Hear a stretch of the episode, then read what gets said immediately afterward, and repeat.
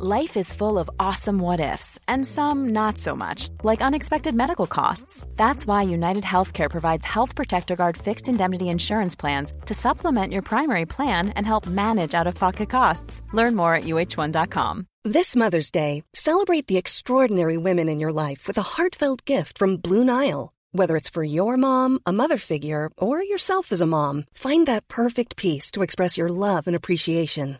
Explore Blue Nile's exquisite pearls and mesmerizing gemstones that she's sure to love. Enjoy fast shipping options like guaranteed free shipping and returns. Make this Mother's Day unforgettable with a piece from Blue Nile. Right now, get up to 50% off at BlueNile.com. That's BlueNile.com. Burrow is a furniture company known for timeless design and thoughtful construction and free shipping, and that extends to their outdoor collection.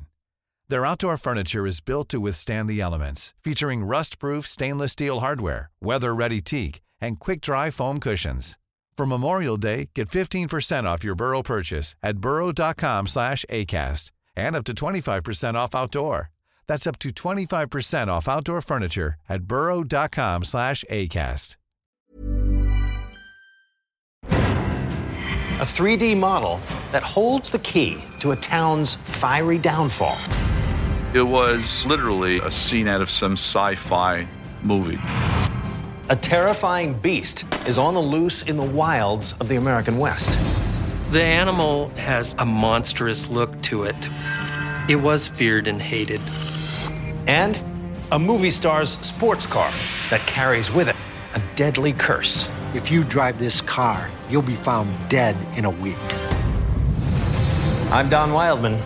Join me on a journey across the United States as we go deep into the vaults of the nation's most revered institutions, unearthing wondrous treasures from the past, extraordinary artifacts, and bizarre relics, each with a shocking story to tell and a secret to be revealed.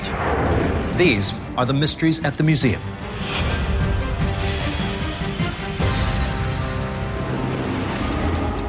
Washington, D.C. America's capital city is home to the most renowned law enforcement organization in the world, the Federal Bureau of Investigation. The paraphernalia and weaponry in its collection relate to some of the most infamous crimes in American history. And among them is one innocuous looking artifact that seems out of place a brownish gray wool chauffeur's cap. But author Stephanie Schorow knows this is no ordinary headgear. This hat was a symbol of the largest cash robbery to date in American history. So, who wore this hat? And what role did that person play in a notorious heist that confounded police for years? January 17, 1950, Boston, Massachusetts. It's the end of a busy workday at the headquarters of the leading security company in the U.S., Brinks. The Brinks Company was often hired to deliver paychecks. We are dealing with a time before computers when people were paid literally in cash. The company's name was synonymous with security. On this fateful evening, five Brinks employees are hard at work counting cash.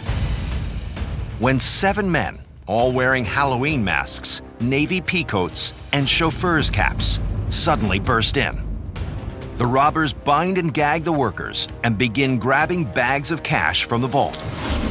The whole robbery took maybe 15, 20 minutes. Leaving the terrified employees tied up, the robbers flee the scene with over $2.5 million.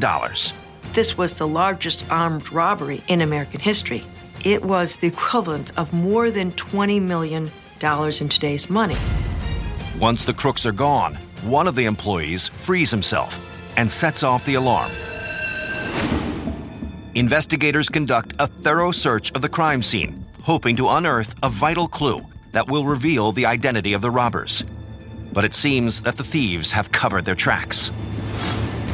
The robbers wore gloves, they brought their own tape and adhesive, but they made one potentially fatal mistake, and that is a chauffeur's hat was found at the scene. The same hat that now resides at the FBI headquarters in Washington, D.C. Police visit every hat maker in the city trying to get a lead on who might have purchased it, but to no avail. Leaving some investigators to conclude that far from being dropped by accident, the cap may have been left deliberately to taunt the authorities. Boston police amass a list of possible suspects, but after five years and still no concrete evidence, the investigation reaches a dead end. They had a pretty good idea of who did it.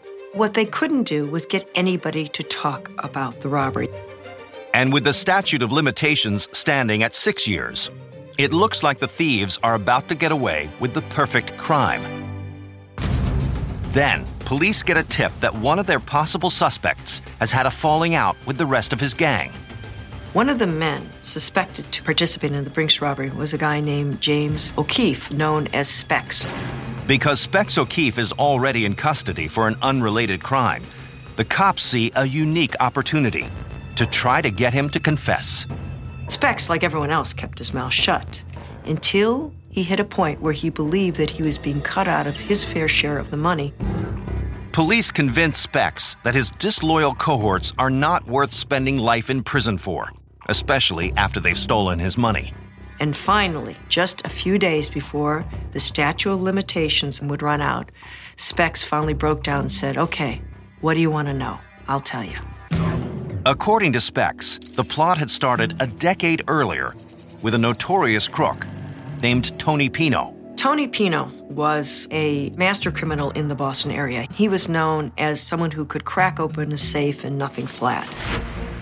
He watched the Brinks for many months and then one night decides that he's going to get in there.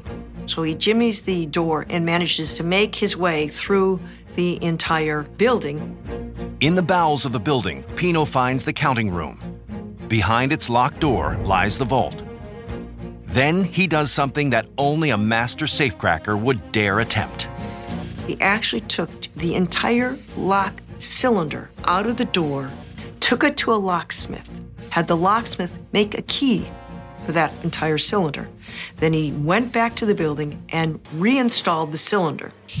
With the key to the counting room in his possession, Tony assembles his gang and executes what appears to be the perfect heist. But the robbers' greed finally proves to be their downfall.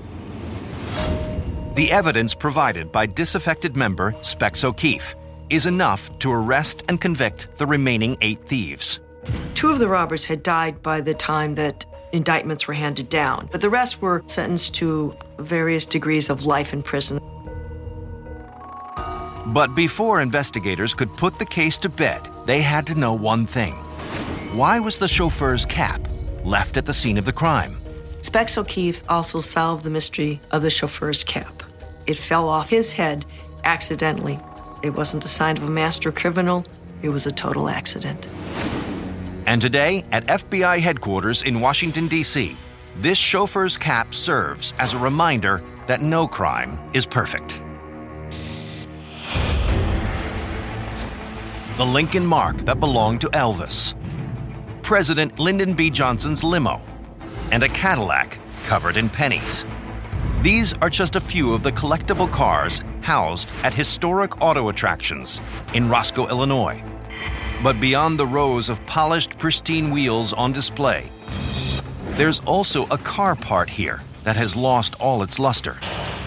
It looks more like a twisted scrap. It certainly seemed to be part of a larger piece, and it obviously has had some damage done to it. In fact, this warped fragment was pried from the wreckage of one of the most glamorous set of wheels ever made a sporty convertible driven by a rising star of the silver screen. But is there any truth to the sinister story that harm befalls anyone who touches this infamous automobile? Once you hear the story, I think it's very easy to believe in it.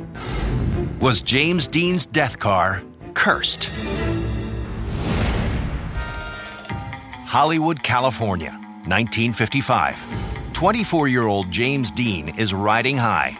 He's made three movies in a row East of Eden, Rebel Without a Cause, and Giant. But between shoots, Dean begins to spend more time pursuing another passion car racing. James Dean, like a lot of actors in the mid 1950s and into the 60s, really had a fascination with speed. He was having some success as a race car driver. And ironically, it seems that he drives fast on the track, but, but really takes it a little bit easier when he is on the road. Take it easy driving. Dean even records a public service announcement telling teens it's best to be careful on the uh, highways. Now I drive on the highways and uh, extra cautious. But despite his own advice, Dean has just bought a wickedly fast speed machine, the Porsche 550 Spider. And he's eager to show it off to his friend, actor Alec Guinness. But when Guinness sees the Porsche, he is overcome by an indescribable feeling that this car is evil. And Alec Guinness looks at James Dean and says, Promise me you'll never get in this car. If you drive this car, you'll be found dead in a week.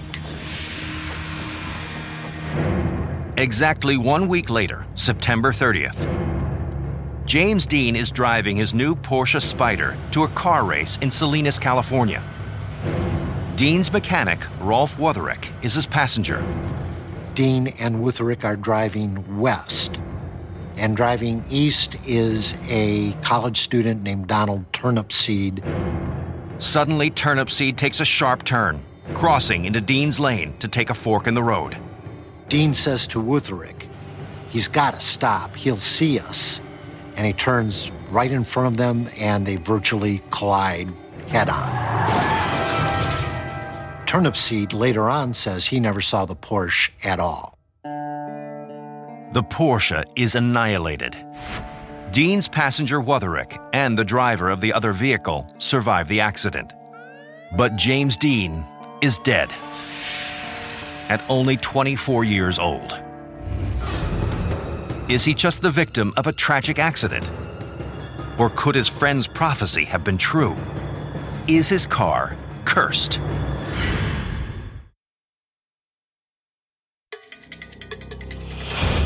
Fans of movie star James Dean are devastated by news of his tragic death behind the wheel of his Porsche Spider. But it comes as no surprise to his fellow actor and friend, Alec Guinness, who had warned Dean that there was something sinister about that silver convertible. Could Guinness have been right? Was James Dean's car jinxed? Right after the collision, our curse actually begins. Collectors and racers are eager to salvage any working pieces of the beloved star's now infamous vehicle. Parts of the car are purchased by two California physicians. The engine is still serviceable, and the transaxle is still serviceable. The two doctors, Troy McHenry and William Eschrich, also racing enthusiasts, install the parts in their own cars. And in October 1956, enter the Pomona Road Race in LA County. One of the doctors goes off the road, hits a tree, and dies. And the other doctor is involved in a collision and is severely injured. Next to try to own a piece of the fateful auto is a car customizer named George Barris.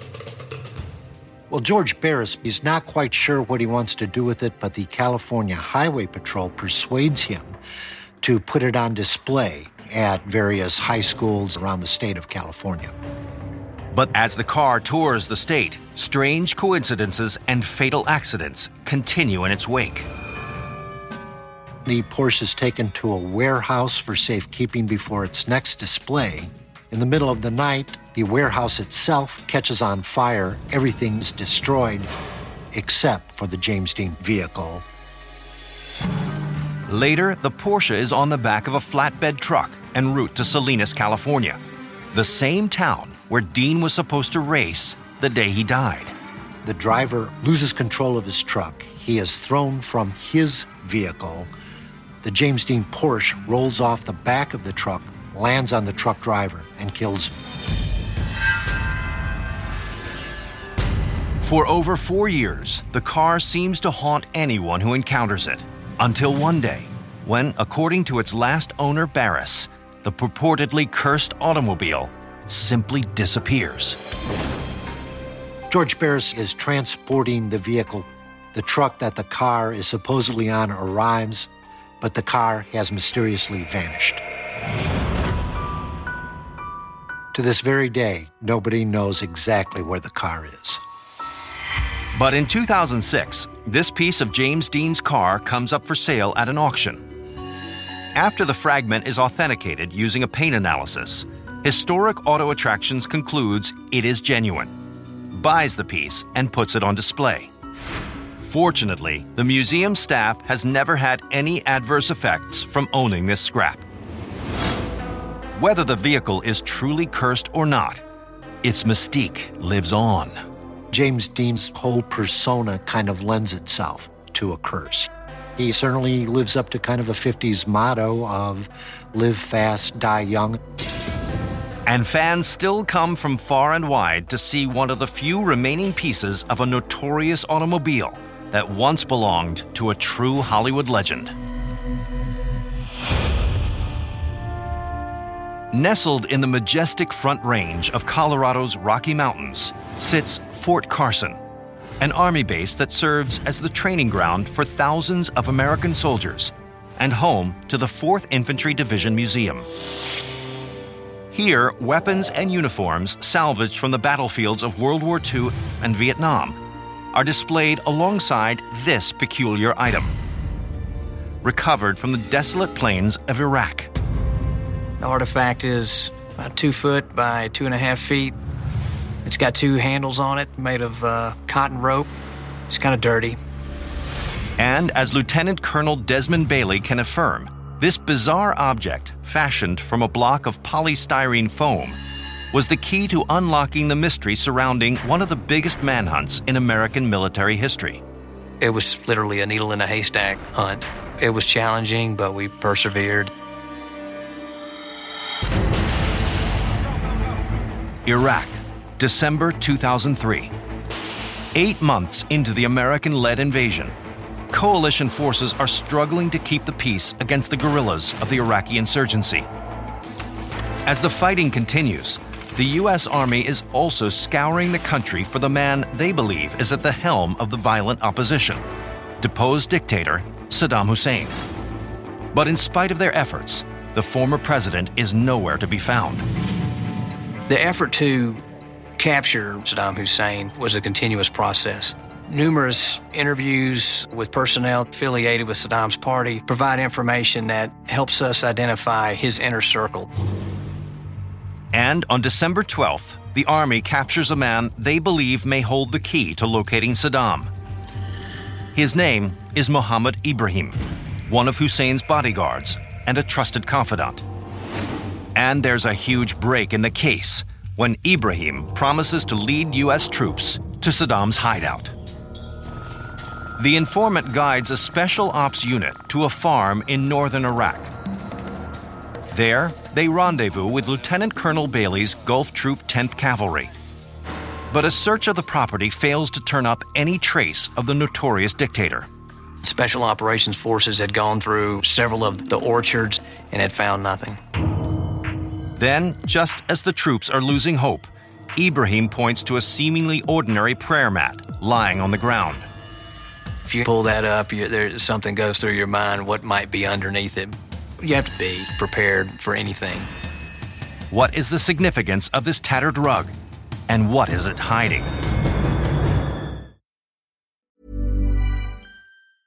Ready to pop the question? The jewelers at BlueNile.com have got sparkle down to a science with beautiful lab grown diamonds worthy of your most brilliant moments. Their lab grown diamonds are independently graded and guaranteed identical to natural diamonds, and they're ready to ship to your door. Go to Bluenile.com and use promo code LISTEN to get $50 off your purchase of $500 or more. That's code LISTEN at Bluenile.com for $50 off. Bluenile.com code LISTEN. Ryan Reynolds here from Mint Mobile. With the price of just about everything going up during inflation, we thought we'd bring our prices down.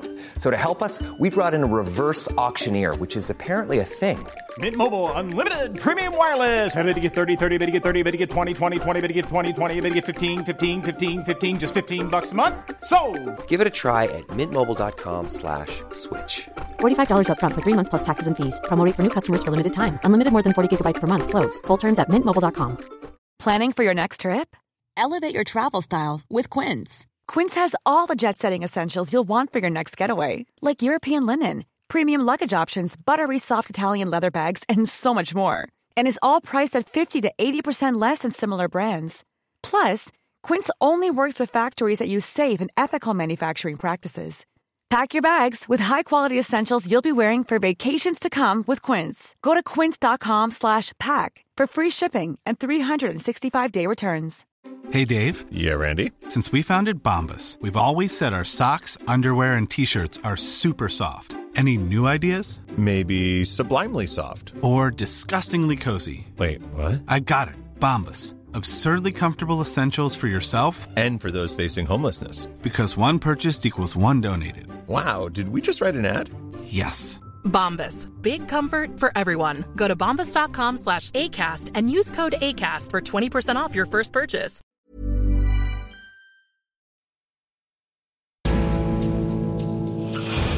It's December 13th, 2003. U.S. military forces are searching for deposed dictator Saddam Hussein. An informant has led them to an orchard somewhere in northern Iraq where they find a prayer mat lying in the dirt. Is this finally the end of an eight month long manhunt? Or could it be a trap? The uh, Special Operations Forces roll back the prayer mat, and what is exposed then are two cotton ropes sticking up. They don't know what it is. What the soldiers find attached to the two cotton ropes is a block of polystyrene foam. The same object now on view at the 4th Infantry Division Museum. After carefully inspecting the item, the Special Ops troops prepare to move it. At that point, the Special Operations soldiers pull the plug, discover that it is indeed a plug to uh, an underground area. But who or what is hidden in this subterranean den? The soldiers are trained to clear underground rat holes of any potential threats. And troops are seconds away from throwing in a grenade when they see two hands rising out of the hole. A man looks at the Special Operations soldiers and says, I am Saddam Hussein, the president of Iraq. Without firing a single bullet, American forces capture a barely recognizable Saddam Hussein. He certainly doesn't look like the president of Iraq that we had seen on uh, any news agency. Beneath the foam plug is an eight foot deep underground lair in which Saddam has been living. A far cry from the palatial surroundings he enjoyed as president. It did have an area big enough for Saddam to lay down. There was a light inside it, and he also had a pipe that extended out of the hole with a fan that would circulate air. But Saddam is not living in complete squalor. Among his few possessions is another item also on display at the 4th Infantry Division Museum. This trunk filled with 750,000 US dollars. It's thought that the former president used this cash not only to facilitate his movement throughout the country, but also to help fund insurgent attacks on coalition forces. Nearly three years later, the ruthless dictator is brought to justice in an Iraqi court. Saddam is trying for crimes against his own people by his own people. He's found guilty and hanged. With the death of Saddam Hussein, nearly a quarter century of oppression passes with him. And this polystyrene block, housed at the 4th Infantry Division Museum, reminds visitors of the U.S. Army's role in bringing an end to one of the most fervent manhunts in history.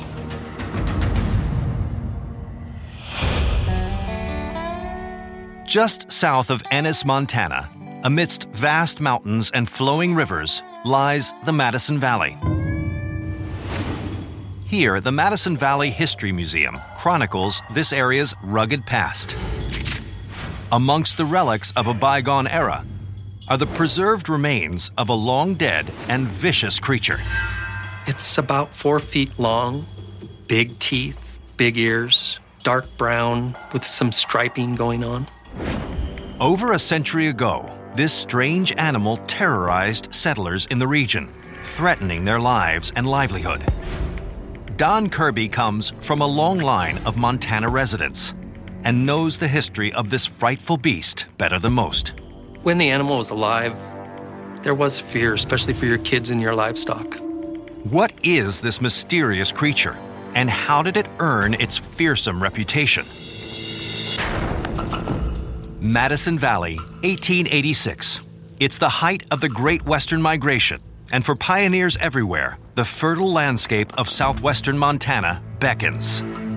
It is becoming populated with entrepreneurs that are looking for a fresh place that they can claim to be their own. Israel Hutchins is one such settler who has chosen to build a life for himself and his family in the area. But the valley's peaceful aura is about to be rent asunder. According to legend, one winter morning, Israel is awoken by a horrific noise. It was a blood curdling scream that would raise the hair on your back of your neck. He uh, heard a commotion out in the corral, so he uh, investigated. Israel rushes outside and is perplexed by what he sees a bizarre canine, too big to be a wolf and too savage looking to be a dog, is standing boldly before him. The animal has a monstrous look and acted differently than any predators they were used to seeing. And as soon as he uh, moved towards it, then it would savagely try to attack him. He's worried that it's going to be killing his livestock or his family. He takes a shot at it, misses, and hits a cow. The beast takes flight, leaving a frightened Israel with one less cow in his herd. But Israel is not the only rancher to be troubled by the creature. Over the next few days, reports come in from across the county that the same mysterious animal is slaughtering livestock.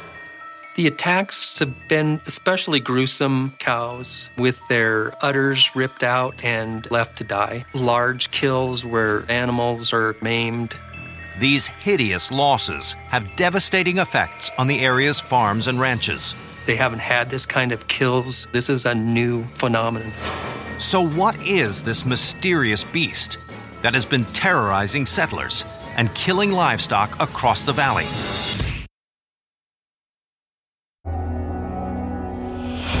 For pioneers of the Old West, few things were more valuable than their livestock. So when a strange wolf like creature starts killing cattle in a remote Montana valley, villagers there have to take matters into their own hands. Madison Valley, 1886. Israel Hutchins has made it his mission to free the valley from the tyranny of this ferocious animal. After that first sighting, he saw the beast again a month later. Woke him again to the same sound, a commotion going on, and he went out to investigate. This is the moment Hutchins has been waiting for. He cocks back his rifle, takes aim, and with a single bullet, he kills the murderous creature.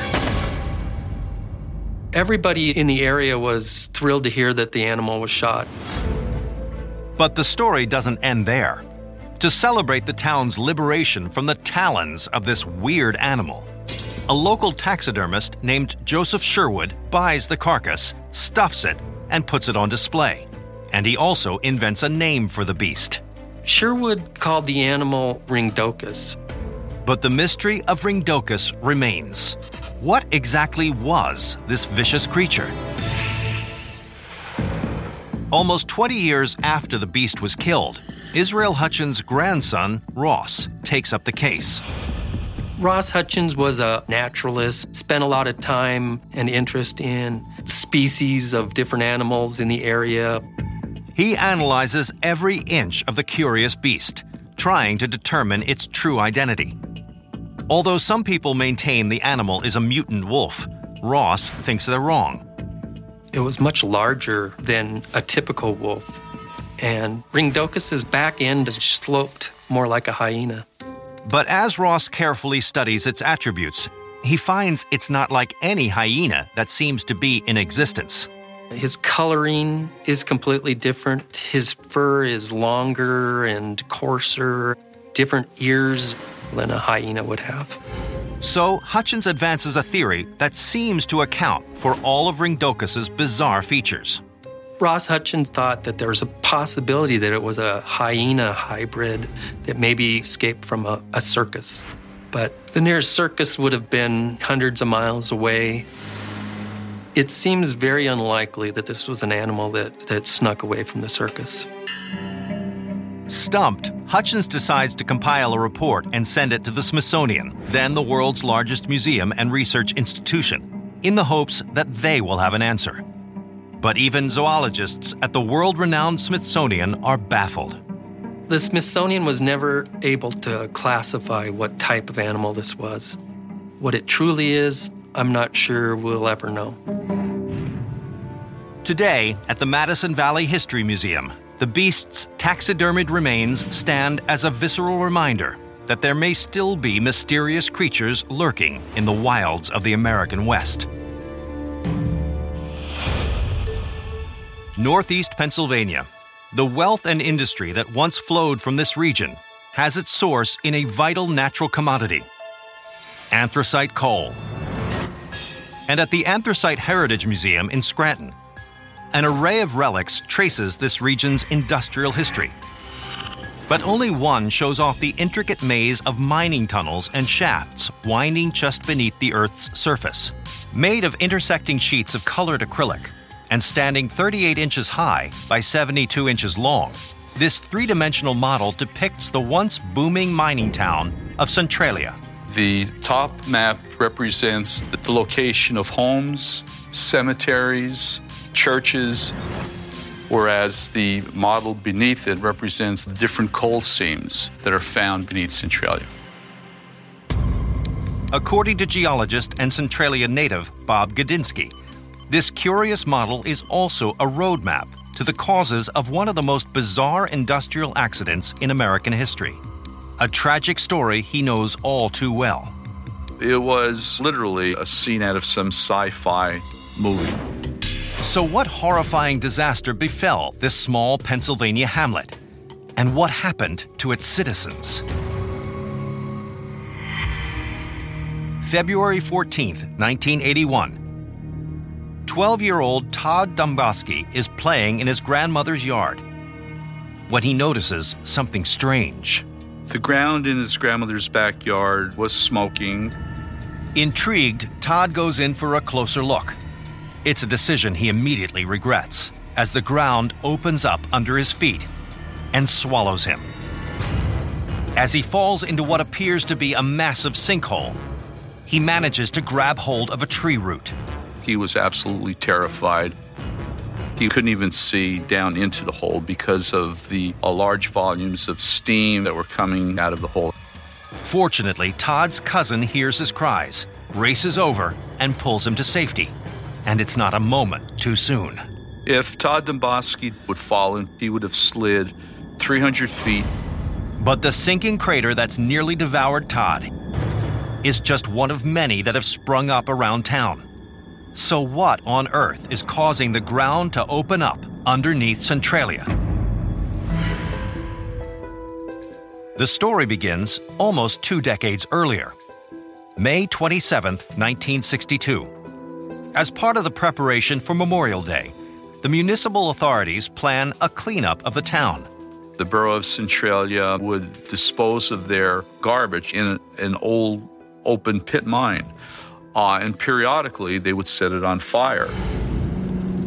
And as usual, after the trash is burned, it is extinguished by the local fire department. Or so they think. A few days later, a man notices smoke rising from the garbage pit and alerts the city. By the time firefighters arrive, it seems it's not just the trash that's burning. The garbage fire has apparently set ablaze an exposed vein of coal in the pit. In the pit, you have a lot of coal residue, and this material can ignite, resulting in a fire. And the abundance of this coal residue presents a huge problem. Although few mines are still active due to dwindling demand, the town's long mining history has left behind a vast network of abandoned tunnels and shafts, all lined with highly combustible coal residue. As long as it has a fuel source, it will continue to spread. And signs of the spreading inferno soon begin surfacing all over town. After the garbage pit fire was ignited, smoke started encroaching upon the community. Can authorities put out this mine fire? And what will happen if they can't?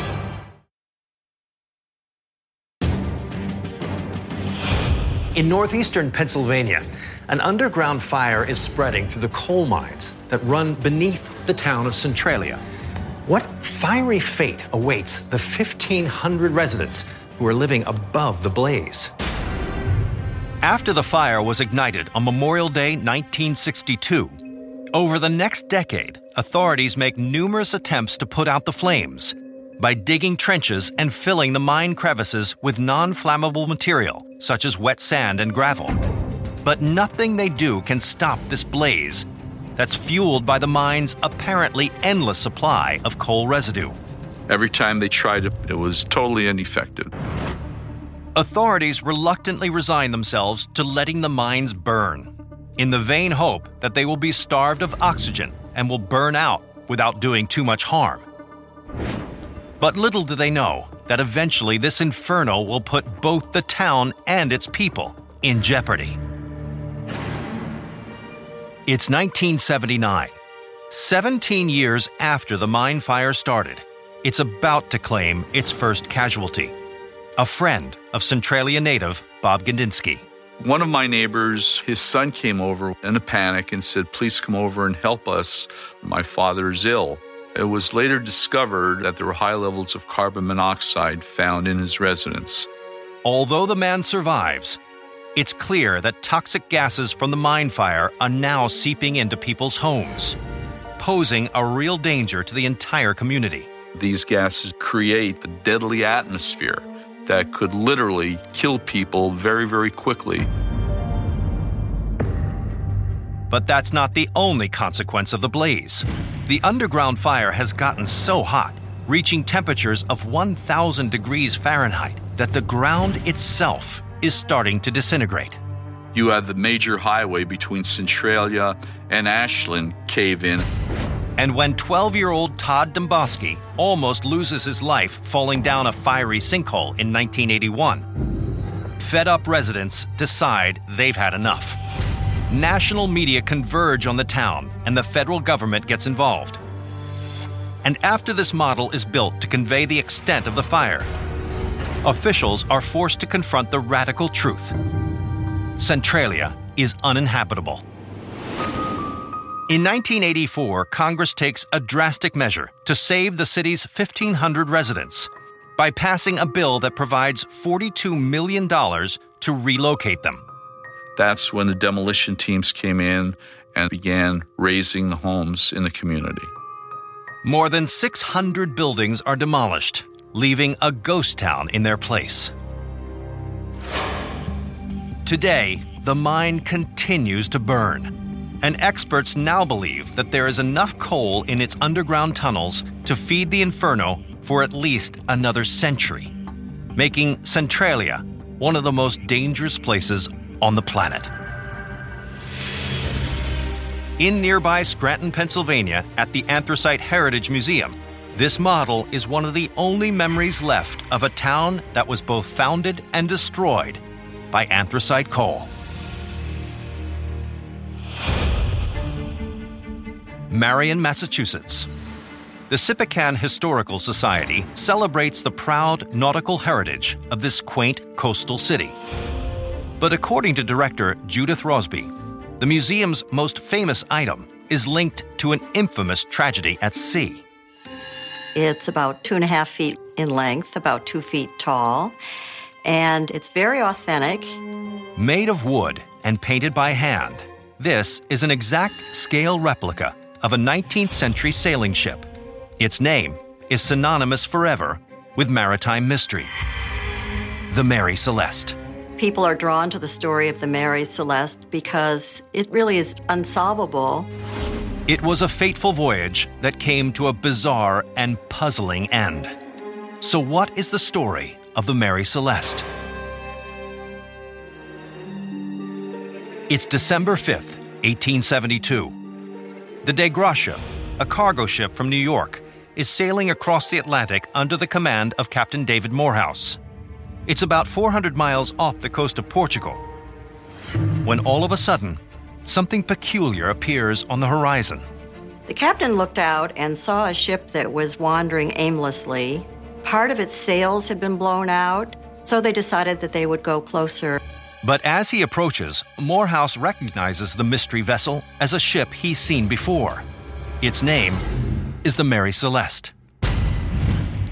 The captain of the Mary Celeste is Benjamin Briggs, who happens to be a good friend of Captain Morehouse. In fact, the two seamen had even had dinner the night before the Mary Celeste left New York Harbor for Genoa, Italy, one month earlier. Each one knew the other boat and where it was sailing. And Morehouse also knows the Mary Celeste should have arrived at its destination by now. So, what is it doing drifting listlessly in the middle of the Atlantic, one month after it departed for Europe? Captain Morehouse draws the Dei Gratia alongside to get a closer look. But as they approach the seemingly stricken ship, they fail to see any signs of life. So the captain of the Dei Gratia sent three of his men over to see what was wrong with the Mary Celeste. When his first mate reaches the deck, he looks around and no one's there. Inexplicably, the ship is deserted. The captain and crew of the Mary Celeste are missing. Were they attacked by pirates and killed? The sailors of the Dei Gratia look for signs of a struggle, but everything is strangely in order. It doesn't look as if any of the cargo has been disturbed. All of their possessions are still there. So they concluded very quickly that pirates weren't involved because they would have taken the cargo. But then the mariners discover that something crucial is missing from the Mary Celeste its lifeboat. For a sailor, this could mean only one thing. It looked as if someone was afraid of something and that they abandoned ship in a very hurried manner. But what could have forced Captain Briggs and his crew to abandon ship so suddenly? And where did they go?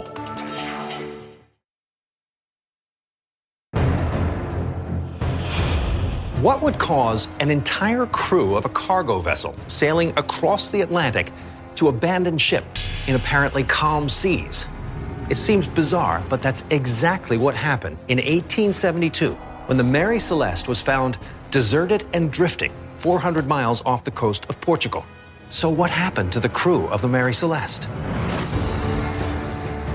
In the immediate aftermath of the vessel's discovery, some people theorize that the passengers of the Mary Celeste were murdered by the very men who claimed to find their ship. Some people have thought the crew of the Gratia had murdered everybody on board and were bringing the cargo in for the spoils.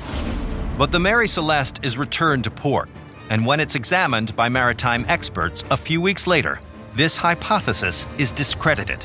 They never found a murder weapon, they never found any blood, they never found any signs of struggle. Today, perhaps the most likely explanation centers around the cargo carried within the Mary Celeste's hull 1,700 barrels of industrial alcohol. Alcohol was a flammable substance, and probably the most prevalent theory that has lasted through the ages was that the cargo was about ready to explode. But is there evidence to support this theory? Although there were no burn marks on the ship, when her cargo was finally unloaded, nine of the barrels, though intact, were mysteriously empty. What they discovered was that these nine barrels were made out of red oak, and that red oak is much more porous, and so all of that industrial alcohol had seeped through and had evaporated some believe that under the right conditions, such a large buildup of alcohol vapors in a contained space could ignite, causing an explosion. If this threat was detected on board the Mary Celeste, it would certainly explain what could have prompted the crew to abandon ship in a hurry. We theorized that Captain Briggs thought that the boat was going to blow up, and so they immediately took the only lifeboat that they had once in the lifeboat, the crew would have been able to watch from a safe distance. hopeful that the emergency would pass. And we theorized that they tied themselves to the peak halyard, thinking that they would wait it out, and if the ship didn't explode, that they would go back. So, if this is what happened, then why didn't the crew reboard the ship once the danger had passed? That year was probably one of the worst years of storms in the Atlantic. Let's say the weather made a bad turn and the wind came up, the Mary Celeste took off, and there they were stranded as the Mary Celeste traveled another 400 miles away. Creating a growing distance that the tiny lifeboat would be unable to bridge. Stranded without supplies in the middle of a stormy and unforgiving ocean, those in the lifeboat would likely have met their end. Currently, no theory definitively puts the mystery of the ghost ship to rest. What is certain is that misfortune followed the Mary Celeste throughout the rest of its existence. Years later, it ran on a coral reef and sank and was never used again. But at the Sippican Historical Society, this model of the Mary Celeste remains a haunting memorial to a mysterious ship and its doomed crew.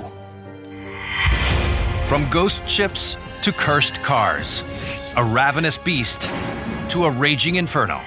I'm Don Wildman, and these are the mysteries at the museum. Hey, it's Danny Pellegrino from Everything Iconic. Ready to upgrade your style game without blowing your budget? Check out Quince. They've got all the good stuff shirts and polos, activewear, and fine leather goods, all at 50 to 80% less than other high end brands. And the best part? They're all about safe, ethical, and responsible manufacturing. Get that luxury vibe without the luxury price tag. Hit up quince.com slash upgrade for free shipping and 365 day returns on your next order. That's quince.com slash upgrade. Hi, I'm Daniel, founder of Pretty Litter. Did you know cats tend to hide symptoms of sickness and pain? I learned this the hard way after losing my cat, Gingy. So I created Pretty Litter, a health monitoring litter that helps detect early signs of illness by changing colors, saving you money and potentially your cat's life. Pretty Litter is veterinarian developed, and it's the easiest way to keep tabs on your fur baby's health right at home. Go to prettylitter.com and use code ACAST for 20% off your first order and a free cat toy. Terms and conditions apply. See site for details.